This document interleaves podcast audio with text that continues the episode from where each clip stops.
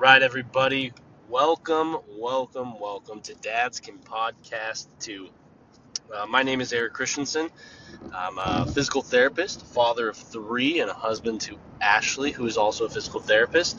I have a blog called dadscanblog2.com where I kind of document the craziness of life and uh, just a little bit about my thoughts and what what I think this world's all about. So this podcast will reflect, reflect some of that and as we get into it, we will jump down some of the old topics I've already blogged about, but then explore new ones. And my goal is to tag the same kind of blog content, but in an audio format because I feel like I can explain things a lot more through uh, audio than I can through text. So it'll be a little richer experience and also tie into the blog. So if you can, check out dadscanblog2.com. I'm on Facebook at, at dadscanblog2. Um, Twitter is also at Dads Can Blog too. And then I'm also on Instagram with the same handle. So if you want to connect, let's do it. And I look forward to sharing a lot of episodes with you guys.